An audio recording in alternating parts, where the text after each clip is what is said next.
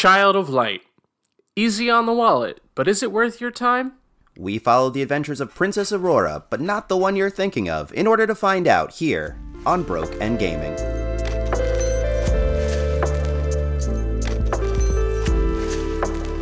Welcome, absolutely everyone, to Broke 'N' Gaming. I'm the face of Ubisoft, Shea.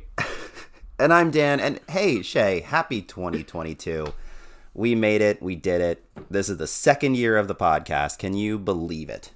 Uh, you know, it's been a whirlwind becoming the face of Ubisoft in the last couple of weeks that Ubisoft perhaps isn't aware of.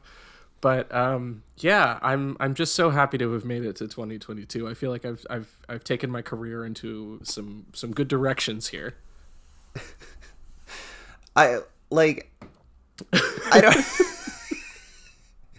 like I like the Ubisoft bit. I just don't know what to do with it. Uh so we'll just we'll do It's fine. It's fine. Neither, neither do they. That's why I had to give it to myself. yeah. what have you been playing? So I've been playing a game that I thought was going to end up being my favorite game of 2022, just barely edging out Yakuza Like a Dragon, and Shea it dropped the ball right before the end zone. We had talked about this a little bit off mic, but it's a game called Lost in Random. Looks really cool. Yeah. It's done in a style that looks like like a Laika film. Like it looks like a stop motion game. Like everything almost looks like it's made out of clay. It's really neat, but like uh and the story was neat, like everything was really great and then it ends in a cliffhanger and my partner and I were were like playing the whole thing together and then like I got to the end and I'm like, "Wait, that's it?" They just they just jump off a cliff? Is this fucking Thelma and Louise? What the hell is happening? So when you say cliffhanger, it was like almost literally a cliffhanger, huh? Yeah. They le- they escape a, a castle and then just jump off a cliff with an umbrella, fucking uh, Mary Poppins style. And then it's like, where are we going? And it's I don't know. And then credits. Like I looked it up and they're not even definitely doing a sequel. So What? For right now, fuck that game. Oh, damn. I'm so sorry to hear that. It's fine. Since then, I've been playing uh, Persona 5 Strikers, which is the free game for uh, PlayStation Plus subscribers right now, um, here in January of 2022. And I don't know how I feel about it yet. I'll have to report back on that. But uh, what have you been playing? Uh, well, Dan, I have been playing uh, for probably the 757th time. Um, I've been playing, I started another run of Skyrim. Um, and this time I have fully committed to a magic only character. And let me fucking tell you how rough that is. Yeah, that seems like a bad idea. Yeah. So uh, the spells in Skyrim are either long range or they're good. Um, and they're not both. So it's only effective at close range? Yeah, so the way that destruction spells scale, okay, uh, and and I should specify that this is for early game, um, because I don't really know what like late game magic is like, because obviously I've abandoned magic only characters pretty quick. Yeah. But um, the way that destruction spells scale in that game, which is like your your most uh, kind of effective attack spells early on, is that there's like a very very weak, low cost bolt version of either fire, ice, or electric. yeah. And then the next step up is like this like close range cone kind of thing. But you might as well be like using a melee weapon. Um, but to get good, stats with magic, you have to be wearing basically no armor. So it's very hard from I would say probably levels like 10 to 20 to be good at magic. Um, and that's where I'm at right now. And plus, the way that Skyrim is built, like you have to use whatever skill, regardless of what it is, whether it's lockpicking or or you know making potions in order to improve them. So you kind of just have to continuously use shitty magic in order to build up your magic. Yep. That sucks. Dan, can I tell you, if I have to fight a dragon in that game, You're so screwed. do you know what I have to do to fight to fight the fucking dragon? What's that? I have to get it to chase me to the nearest town. so that the town guards will attack it for me, and then I can finish it off. Oh, that's so good.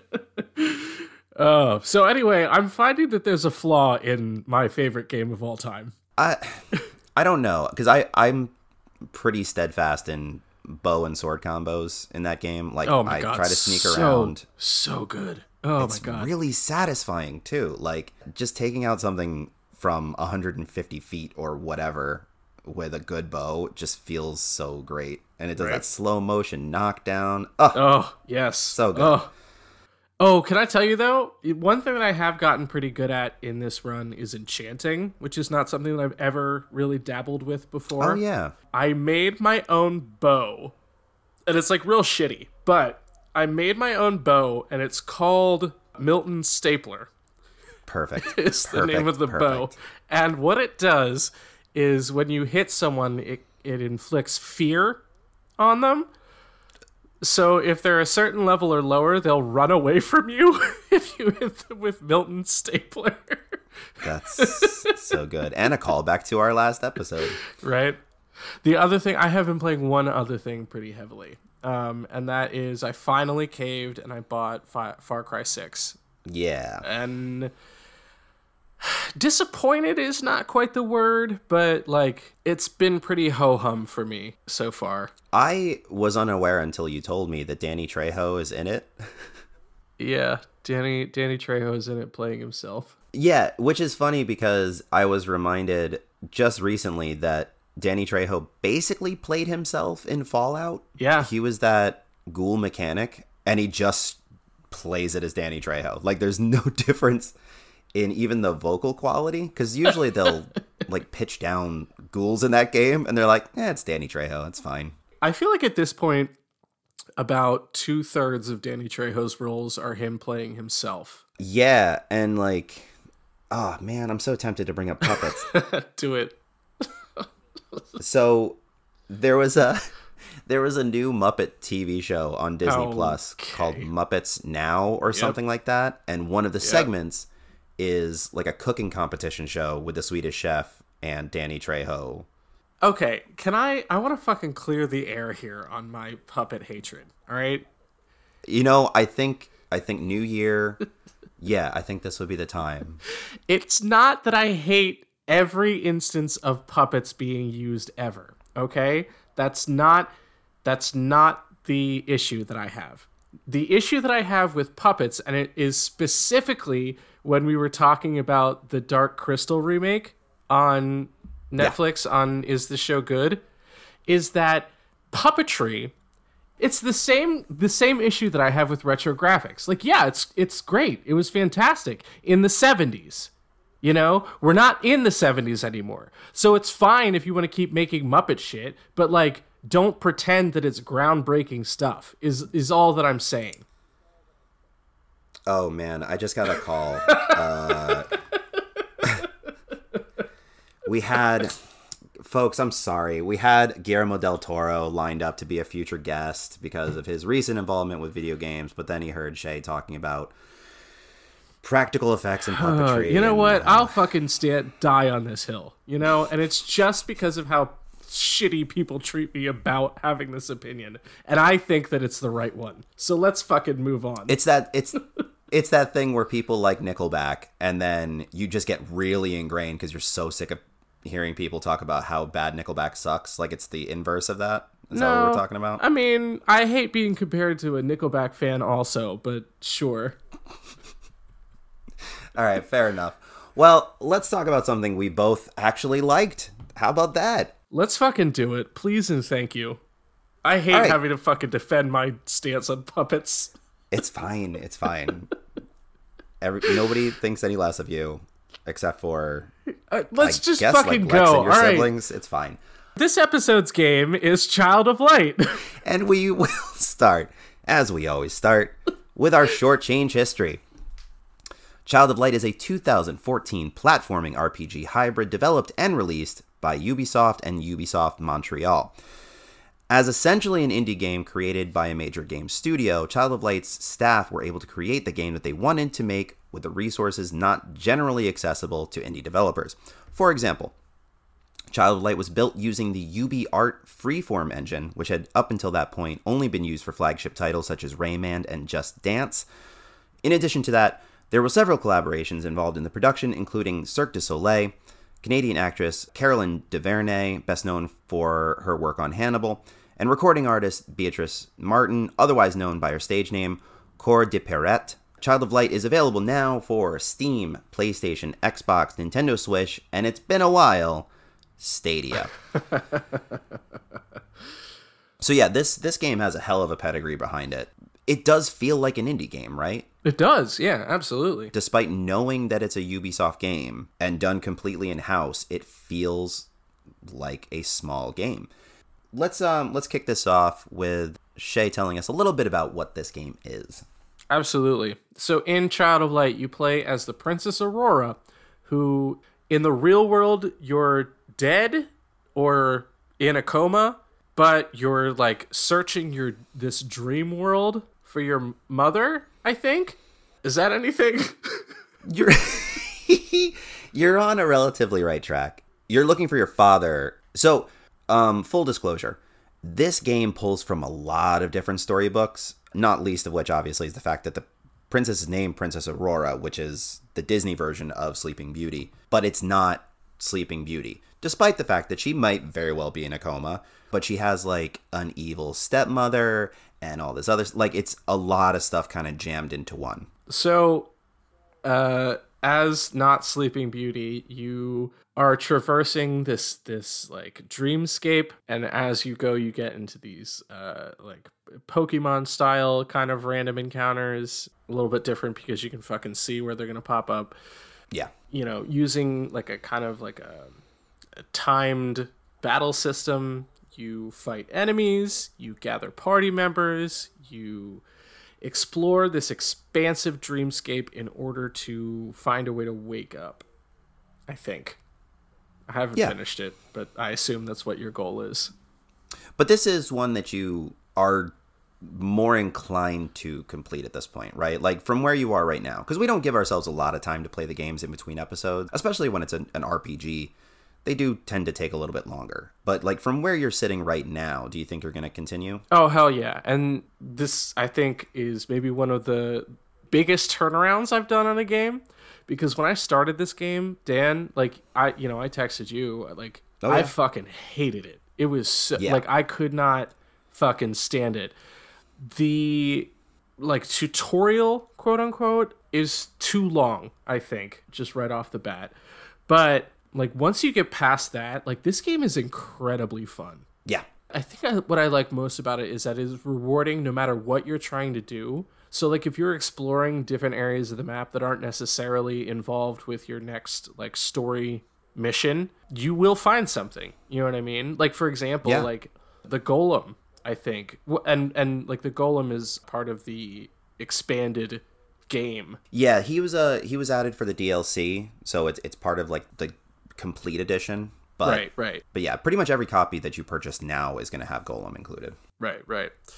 He, I don't, I can't remember exactly if he is on the main track of the of the story, but like certainly like the objective that he has to add him to your party is not.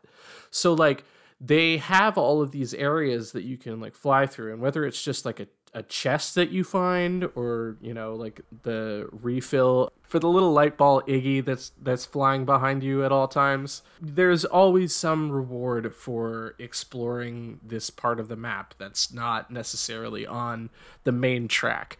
And like the characters that they bring in are so far i should say they're all super fun. Like they they bring a little something something to the story no matter what. Like one of okay, so and this is like my biggest qualm with the game is that the whole thing is in rhymes. Yep. Which sucks. Yeah, all the dialogue is written out in in in poetry form yeah. But and I already know what you're gonna say because it's it's maybe my favorite thing about yeah the interactions. Yeah, but like one of the first people that you meet and add to, I, actually I think it is the first person that you add to your party is somebody who like goes out of their way to not rhyme with you, which is fucking fantastic because that's at that point that's where I was in the dialogue. I was like, I just wish somebody would fucking shut this girl down on her fucking poetry read. Yep. Yep, that would be Rubella, who is one of my favorite party members. She rules. Rubella is my um highest level party member right now. Oh yeah? yeah. I think they might be for me too. Uh, when Rubella joins your party, I think they're already like significantly higher than you are. So I, I think just as like as your party progresses, they're you know you're not scaling the same way that they are. So Yeah, and that happens a couple times. In total, there are I believe eight different party members in addition to Aurora and Iggy oh that you pick up along the way. Yeah, it's it's a stacked game. Um yeah. and I, I'll be honest with you. This is this is kind of what I was hoping for out of as Divine Hearts. That's what I was hoping out of this game. But then they're like, "Hey, we're gonna cap you at five party members, and they're not the same level, and you're gonna hate it the whole time." Yep. But yeah, everything about that game that I hated, I, I it's fantastic. You know what? Actually, I love the most about this game is the like the idea that like you can only switch your party members in the middle of a fight. Yeah, it really keeps you on your toes. Right, like the the strat. Okay, so like the combat system is so there's like a turn bar at the bottom mm-hmm. that you like run through based on the move that you do in your turn. And you know, if it's long, you're obviously going to be dropped back further in the order. You know, if it's a if it's a quick move that you do, you're going to get a chance to go again maybe before the enemy does. But um, there's also a mechanic, and okay, so like I am on this podcast having dunked on this system for Final Fantasy VII. No, because I think it's implemented better here. they do it so well in this one Yeah. Because of the mechanic where you can drop an enemy back if you shine Iggy's light on an enemy. You know what I mean? So like you understand that there is like a turn order, but it's not really fixed. You have control over like how you want to plan that out. Yeah. So like you can you can use it to like just kind of drop you ahead of the enemy so that you can defend this turn and then hit next time or you can look at the order and be like, well, they're not going for a while, so I can probably get a pretty heavy attack in before I take a significant amount of damage. So like the turn order is a factor, but it is like changeable and like you can do things to it to give yourself an advantage. And that's I fucking love that about this game. Yeah, between slowing the progress down with with Iggy's light and I think even as a cooler mechanic, the the interruption system. Oh yes. my gosh. Oh my god, yeah. If there was anything that like I wish was implemented in a Final Fantasy type like that, would be that. Like Yes. if you can get to the end of your bar before like during that little casting window, uh, before an enemy, you knock them way back in the order, and that is so so interesting and like something I've never seen done in that way before. Super creative, and yeah, it, it changes your strategy entirely as how as far as how you want to do things yeah. and just the different ways that you use Iggy in battle in general, because he can function as a healer. So what, we, what we're not talking about on a dual stick controller, one stick controls your menus or movement in the real world, and then the other stick controls Iggy independently. Now this can be done as a co-op, like you can have a second player playing as Iggy the whole time, which is super fucking cool as well. Like to be able to do this I gotta I gotta imagine that being Iggy the whole time is probably a pretty boring experience for this. Well, so the way I looked at it when I first saw that mechanic is this is a great game for parents. Yeah. In the same way that like you would bond with a child reading them a story because of how much this is influenced by storybooks and things like that, like you can play with a much much younger, much less experienced gamer and they still feel like they're doing something. That's just how I pictured it. I could be totally off the mark, but that just kind of felt cool. But uh but yeah, so so Iggy can can heal you by shining his light on one of the party members, blind the other characters or there are little like flowers in the corner of the the battle screen that if he goes and like swings into that, it has little health and like magic point pickups as well. which is so clutch. Oh my god. Oh my yeah. god, the magic point pickups in those in those fights absolutely clutch. Yes. Yeah, no, I I mean I love I love this battle system so much. Final Fantasy VII, for example, was that one step off of having the perfect battle mechanic. You know what I mean? Yeah. To to have any kind of control over when your turn takes place is huge. Um and and I think that um but and, and and you know it's it's mainly because like the closest comparison that I can make to this battle system is Final Fantasy VII, Yeah, that's fair. but this has what that game was missing, and like it also has interesting characters and and like a fun like a fun story and awesome environments and it like it's just a it's just a fucking all around awesome game. Like I I don't I don't know how to praise this game enough, you know? Well, is there anything else you want to touch upon in like the open discussion before we get to our pros and cons? Because I think we're, I think it is going to be a, a much bigger showering of praise than we normally do for this show. Yeah, yeah, no, I I I'm I'm comfortable going to the pros and cons. Okay, I guess I'll I'll do my my formality of saying fuck this is gorgeous. So everything looks kind of hand painted. Yeah. With the exception of Aurora herself, which I think is an intentional move, Aurora is almost like a 3D model on a 2D world. Her movements aren't like anybody else's. Like your enemies, when you see them in just like the open system, almost look like cardboard cutout structures. Do you know what I mean? Like it, it's like rigid ri- limbs that that move on hinges. Yeah, like pin pin dolls. Yeah. Yeah, exactly. Yeah. But Aurora's movements are very fluid because she's actually built as a 3D model that looks painted. It's crazy. But all of the art as far as the backgrounds, the character models, like they do that thing in like in most like JRPGs where if someone's speaking, they show like a big version of them on the screen and then like a dialogue bar. They do that and all of the art for those is is gorgeous as well. Like I would have this and any part of this as as a like a piece in my home. Honestly, like I, it's so it's one of the best looking games we've covered, and that's saying a lot. But now that that's out of the way, because I had to do it, Yeah. I do agree the battle s- structure is awesome. It's completely unique, uh, just with the little intricacies. Because timed bars is not something new. I've I've played that in a bunch of different RPGs, but that those little tweaks of blinding people or or the interruption bar, like it completely sets it apart. Yeah. Absolutely. I I think that that that is what makes this game so fantastic is that it does take you know these challenging aspects of RPGs that like you said have been have been around before like time bars are not anything new but the fact that you have control over you know you no matter how small it is but like you have influence over when your turns happen Iggy truly gives you and it's not like a delay tactic I think is is what my biggest thing is is that like Iggy's light delaying like blinding an enemy like has true value in the fight. Yes. And it's not just this like silly thing that they threw in, you know, so that they could have the fucking ball of fire have some kind of use. Like it it it matters. Yeah.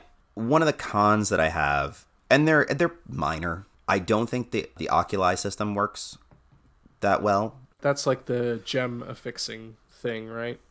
Yeah. So Yeah.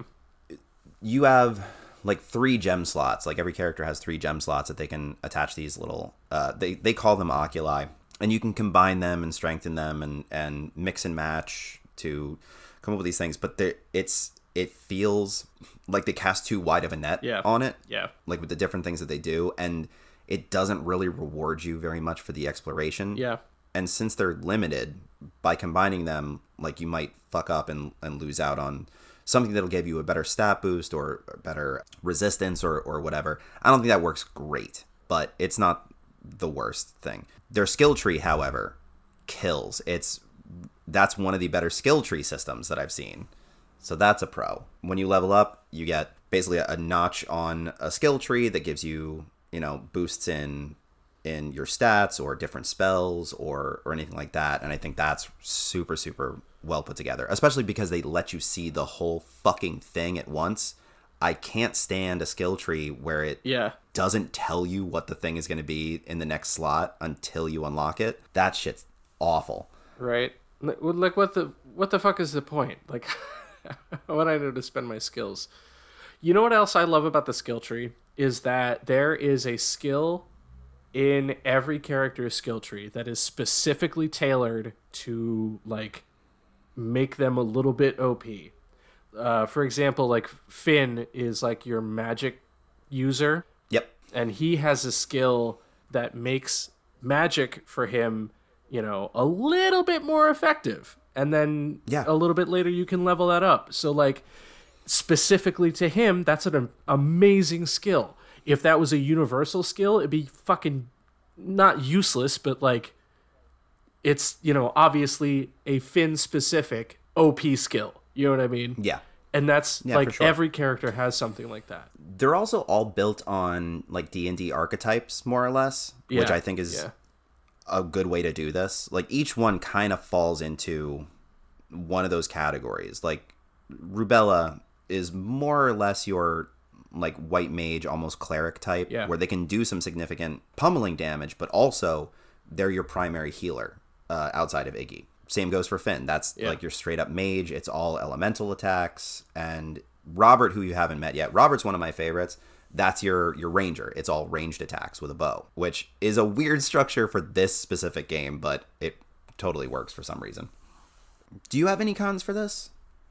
I hmm I do, but it's like a con with a caveat because right now I'm in the area where we're like rescuing Finn's family Yeah. and they make it they make it seem like all of these crows that you can interact with are like significant like it's significant to talk to them and it's not like they all they all just say caw you know and Yeah. and now i don't know if that like changes after you finish the like mission to get the holy water or whatever but i they kind of throw in these like background elements that are more distracting than anything. That's fair. that that's like kind of a personal issue for me. Like i hate that. I hate when things are just there to distract you unless it's like some kind of reference to some other point in the game or you know like a pop culture reference or something like that which i can appreciate but don't necessarily love all the time but like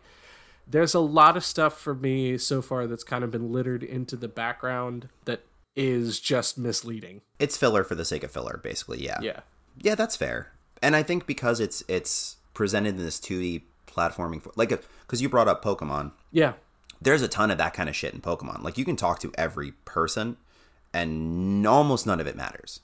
the thing that drives me insane about that is that you can talk to everyone and sometimes it does matter. You know what I mean?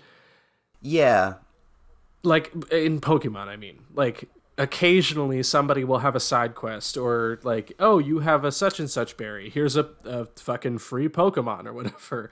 they do that in this, but it's way fewer and farther between. Like in your towns, which are, are much further apart and much smaller than in those type of games, there will be one or two like little optional quests that you can pick up. Okay, well that does make me feel a little bit better about that, but just just so far it's been it seems like a little bit of filler, which which does irritate me a little bit. Uh, but otherwise, I, I mean, I don't really have any I have any cons for this game.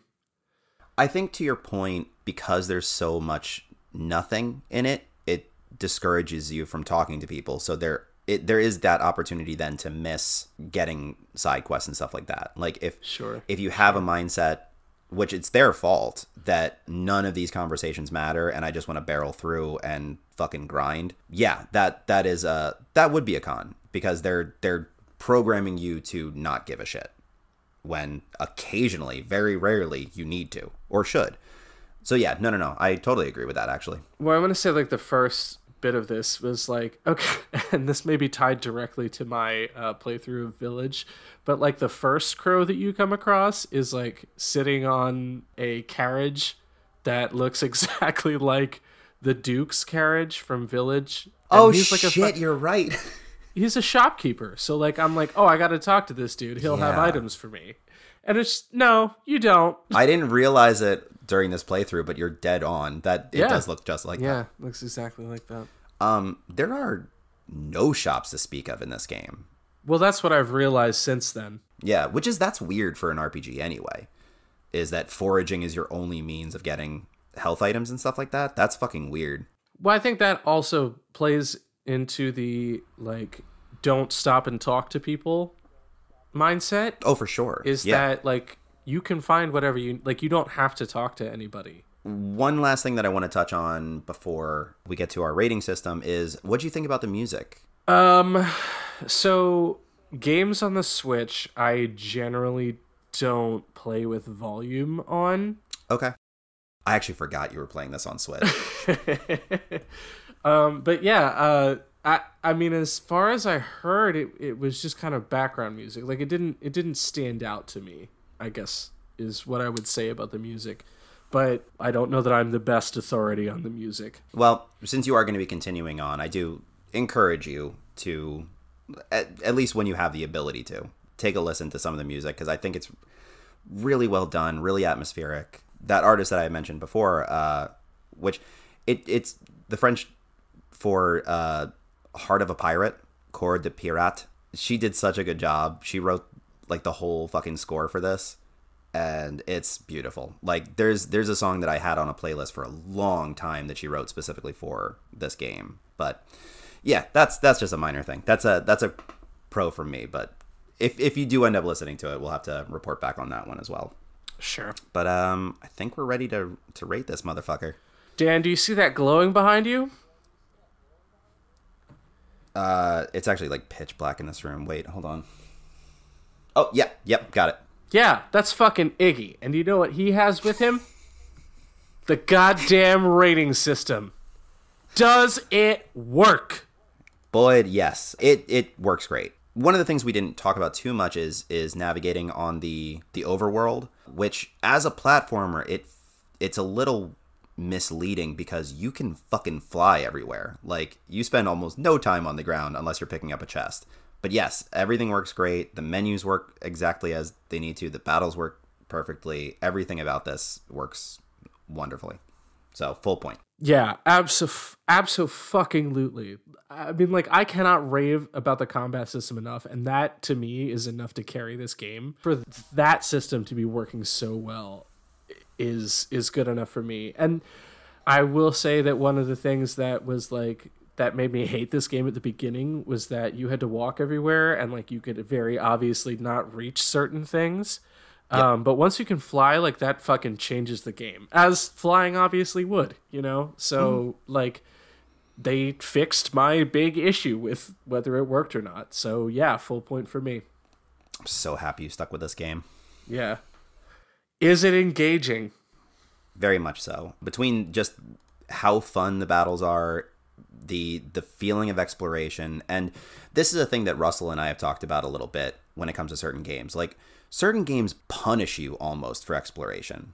This is the absolute opposite. Like all the treasure chests you can find all the little puzzly things that you can find all the stuff you can do with Iggy uh, just on that overworld like yeah everything about it is engaging. So that's a full point. Yeah, Yeah, I I mean, yeah, I don't have I don't have anything else to add to that. It's it's fucking fantastic, and like the characters are all interesting. You know, Aurora isn't herself particularly interesting, but her story, like, it's not so much that it's new or original, but like I care about how it ends up because like they introduce this kind of world where you're not quite dead, but like there's a chance that you could go back, you know, uh, when they drop you in. So like you're you're fully invested in in her story right away, and every character that they introduce along the way, and every you know every mechanic that it is introduced in the game, it just draws you into that into the game more. You know. Yeah. So yeah, big big point from me. Does it look good? Absolutely. Um, again, that art style is really, really gorgeous. Everything looks hand painted, and yeah, that I don't. I think we touch upon everything we really need to there. So that's a full point from me. Yeah, easy, easy point. I love how this game looks. and and I hadn't really thought about it before you brought it up, but you're right. Like Aurora looks like a 3D model, and you know the fact that that everything else looks like kind of like pin dolls, Yeah. is is incredible Yeah. Because like she's not from this world, so she looks different. You know what I mean? And and she functions different, and that makes sense. And I just kind of took that as fact, you know, and and it's it's really a, a cool detail that they put into the game. Yeah. Also, just as a as a side note, um, the creative director Patrick Plourde said that he took a lot of inspiration from Studio Ghibli films, which I think that comes through a lot. Even though it's not done in anywhere near an anime style, it still has that kind of whimsical feel to everything. So yeah, full full on. That this is probably the easiest point for the whole bunch. Yeah. All right. Uh, is there replayability? So this is a this is an interesting one only because nothing really changes and there there are th- some things that you can miss. I mean, I think you can't miss Golem just straight up if you don't take the right pathways or don't bother exploring, but the ending is always the same. They did initially uh, when they were starting production on this game, they wanted it to have multiple endings and that just didn't end up happening. They ended up going with something much more linear, but I've played this multiple times and it's been a great experience every time. So I think it is going to be a full point, despite the fact that there's no inherent reward for replaying it other than just the fun of the experience. Well, I think that's where it gets you, Dan. Is playing it again just for the fun of the experience is good enough. Yeah. Like I would absolutely play this game again after I finish it. It's just so fun. It's a it's a good world to be in. Yeah, exactly. Like I, I don't care how far removed I am from it. Like I want to fucking play it again. It's good. It's a good game. Yeah. And while there's no inherent replayability, it definitely is worth picking up and playing again, you know? And that, that's good enough for me. So I'm going to give it a full point there too. All right. Is there a story? Yeah, that's going to be a full point. Um you are maybe a quarter of the way through if I'm ballparking. Yeah. and there's so much of this story to to unfold for you. Mm-hmm. In terms of like the name gives it away a little bit as far as what you're you're in store for, but Yeah. the way that Aurora specifically, like her story progresses, is really well done. They do something in this game, and I'm not going to spoil it for you at all. Oh, please They do don't. something specific in this game that I've never seen done. That is, uh, it's great. It's so good. I can't wait until you get to the point that I'm talking about, like very, very mysteriously. but it's something entirely new for me. And when I when it happened the first time on my first playthrough, I was just like, this is fucking dope. I wish every game was this thoughtful about character progression, and they're just fucking not. So, yeah, that's a full point for me. Like with the with the little bit of like, eh, maybe don't rhyme everything, but again, Rubella fixed that for for me too. So Yeah, I agree. I, th- I think it's a full point here. And, you know, like I'm not very deep into the story. Like you said, I'm about a, a quarter of the way through, but like I'm fucking invested, man. And while I hate that there are rhymes, I fucking love that they introduced a character right away who was like, ah, fuck rhymes. yeah, I'm gonna do my thing. super early on. Yeah, Yeah, it was it was great. So yeah, no, full point for me there.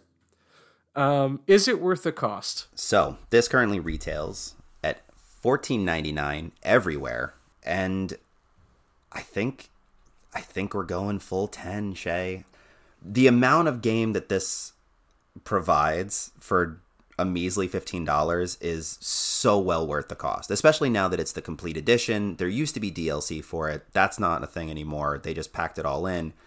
This is this is gonna be a perfect ten game for me. This is five points.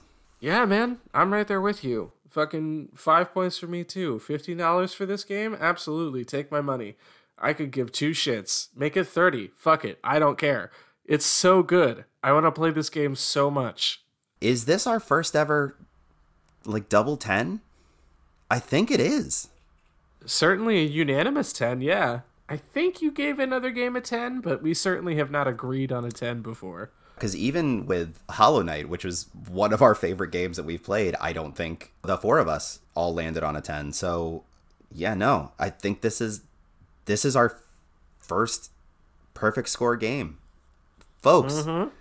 Check this game out. I mean, This if you it. own any console, if you own a, a PC, there's really no excuse at this price point.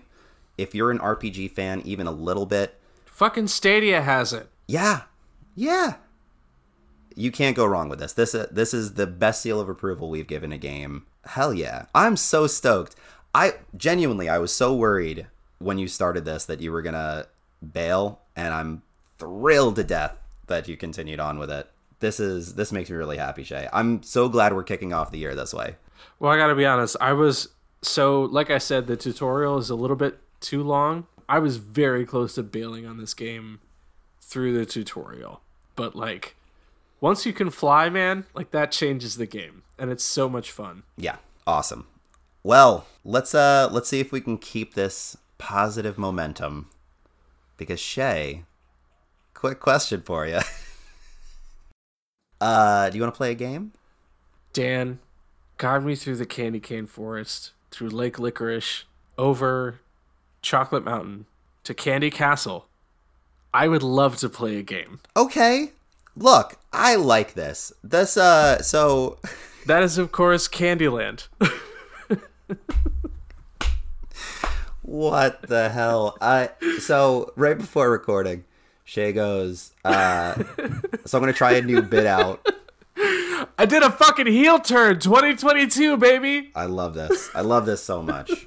Uh, yeah, no. If you want to continue on with board game references, I'm fucking in for that. And that is as whimsical as I tried to make our quiz this week, because this week we're going to be talking about fairy tales in video games. This quiz is going to be called Tell Me a Story, Shea. So we're going to be talking about a bunch of different instances of storybook characters or uh, pieces of literature being used in video games and in a variety of different ways. So we're going to start right off. These are going to be just open-ended questions. You know I'm more than happy to give you hints if needed. So we're going to start with question number 1. The result of Square Enix having basically the full breadth of Disney stories at its disposal is that Kingdom Hearts' of Sora has made friends with just about every fairy tale princess in history. However, in the first game in the series, you can only team up with one of these Disney princesses. Which one is it? Um, hmm. I would love to say that I know the answer to this, but I just don't. So can I? Would I, I would like to buy a hint, please, Dan. Sure. So I think it's the it's one of the characters Theme that song, perhaps. I mean, the thing is when you become part of her world, like it, it is completely different than with everyone else. Like it's it's a, an exact representation of what their movie is. If you catch my drift. When you say part of her world, is that significant? Maybe. Is it? Oh, Yeah, it's Ariel. okay. We're just gonna go. Thank Yeah. you, because I couldn't fucking think of her name. I was like, it's Yeah, a it's Little the Little Mermaid. Yeah. Okay. Christ. Uh, Ariel's also one of the characters that has appeared in most of the mainline games. I think I don't remember now. She does end up in three because I really hated three. Whatever. Yeah. Yeah, it's Ariel. That's the answer. That's the point. Oh. All right, next question. Oh, Telltale Games, how I miss thee. One of the most well received releases from their relatively short lifespan was Fable's The Wolf Among Us. Based on the long running and Eisner Award winning comic book series of the same name, the Fables game follows the sheriff of Fabletown investigating Ichabod Crane and several other storybook characters for the, a gruesome string of mysterious murders. But Shea, who is the sheriff of Fabletown? Fuck. I. Ah. God damn it. Um. It's the the huntsman. Right. From Snow White. Is is that the right? answer? Yes, the huntsman is from Snow White. No, That's uh, not the, huntsman answer. is not the it's character. all good. No, he is he is in The Wolf Among Uh. Us, but he is an antagonist because the huntsman has actually dealt with the sheriff in their previous lives. So I'll give you another crack at it. It's not. Hold on. It's not fucking Van Helsing, is it? No, no, no. So the the correct answer is All right. Yeah. uh, the big bad wolf, Shea. It's Bigby Wolf. oh fuck! I thought that was too easy. God damn it! Yeah. I mean, your hint was going to be. your hint was going to Write going the goddamn name. Exactly. Fucking. God damn it! That's all right. It's okay. I was like, that's too easy. That's fucking too easy. Yeah, That'll teach me to leave a game rotting on my Xbox 360. Totally worth playing too. Fuck. It's also voiced by uh, Steve Blum. Oh sure. uh, otherwise known as uh, Spike Spiegel yeah. yeah. from Cowboy Bebop. And like every iteration of Wolverine in any anime, uh, animated thing or video game, yeah, Steve Blum rules. All right, next question. American McGee, which is apparently his real name, is a video game designer that once upon a time worked on the Doom and Quake series for id Software. After being fired by id, McGee went to work for EA, where he made a name for himself designing a twisted, nightmarish version of what storybook character? Oh shit. I would like to buy a hint, please, Dan. So he's done a couple others that tried to capitalize on the success of this first thing. Like there was American McGee's Grimm, there was American McGee's Oz, which was in development at one point, but this is the one that kind of put him on a path. And I think you can still find shit in Hot Topic based around this franchise. Uh, hmm. I, I'm like drawing a blank on any game that's come out in the last 10 years. EA, though. That should be something, you know? Yeah. I, I don't know what the answer is, Dan. I'm going to be fucking pissed when I hear it, but I don't know what the answer is. It's American McGee's Alice. Ah, so you've almost definitely seen the artwork for this. It's usually Alice, who for some reason has darker hair than the Disney counterpart, Yeah. Yeah. with no, like a knife exactly with blood on it. There's always this like know fucked up version of the Cheshire Cat. Yeah. I didn't realize it was an EA game. How about that? Yeah. Yeah. In my research, I also found out that they sold the film rights to this franchise to Sarah Michelle Gellar.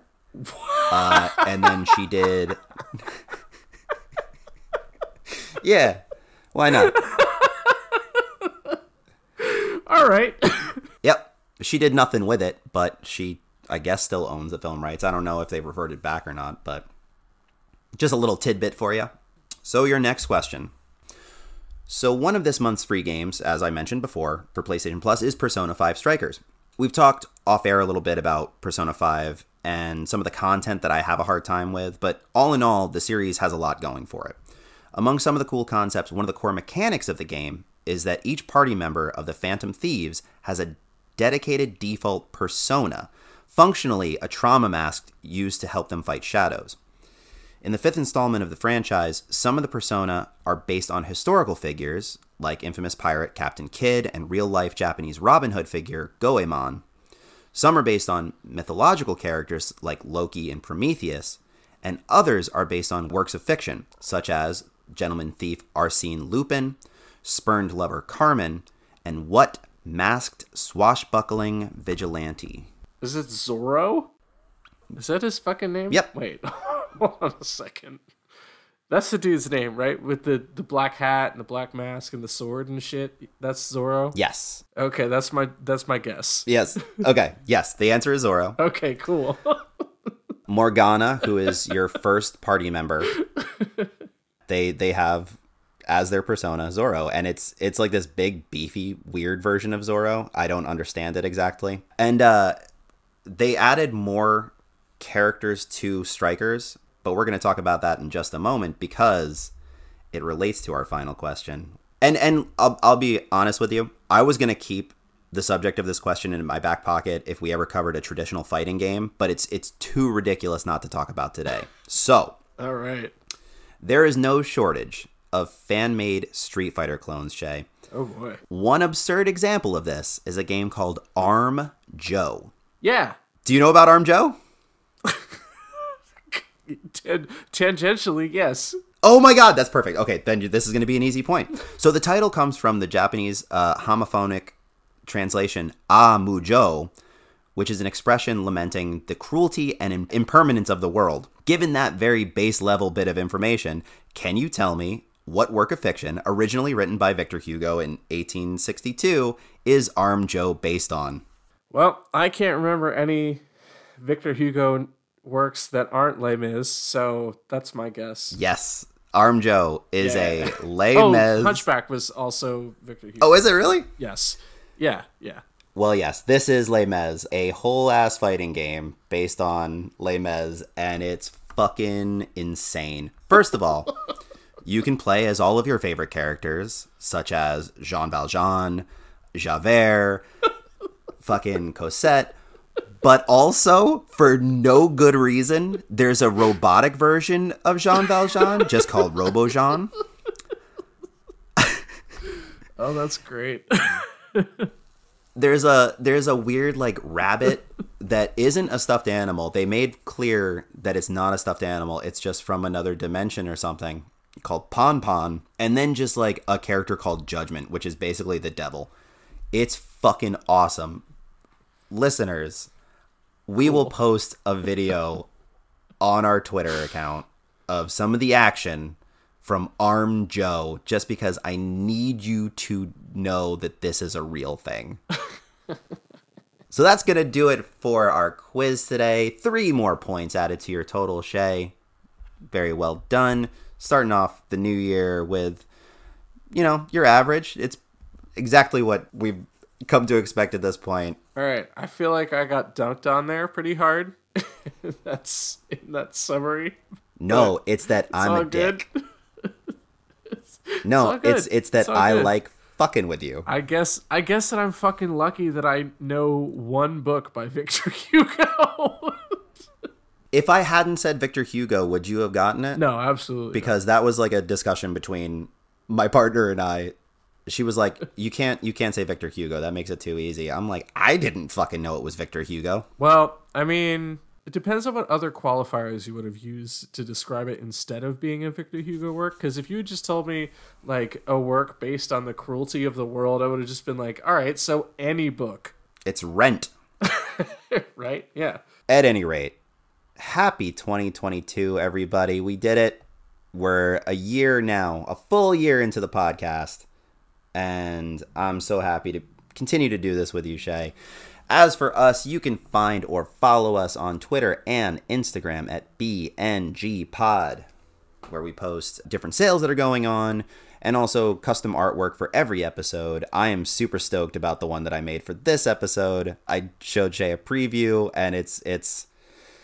I don't know how I'm going to top it in the future. Exactly. If you'd like to share the show, you can do so using our hosting site, which is anchor.fm slash bngpod. And if you want to email the show with game suggestions, uh, just any sort of feedback, or if you have like a, a weird developer that we've never heard of that as a press person you want to have on our show by just like randomly quoting one little bitty thing that wasn't even important from an episode that we did a while ago, you can do so at brokeandgamingpod at gmail.com. Hey Shea, what are we playing next time? Next time, Dan, we'll be playing Cozy Grove. So make sure you tune in for that. That's right, we're playing Spooky Animal Crossing, everybody. It's gonna be something. But until then, goodbye, absolutely everyone. Goodbye.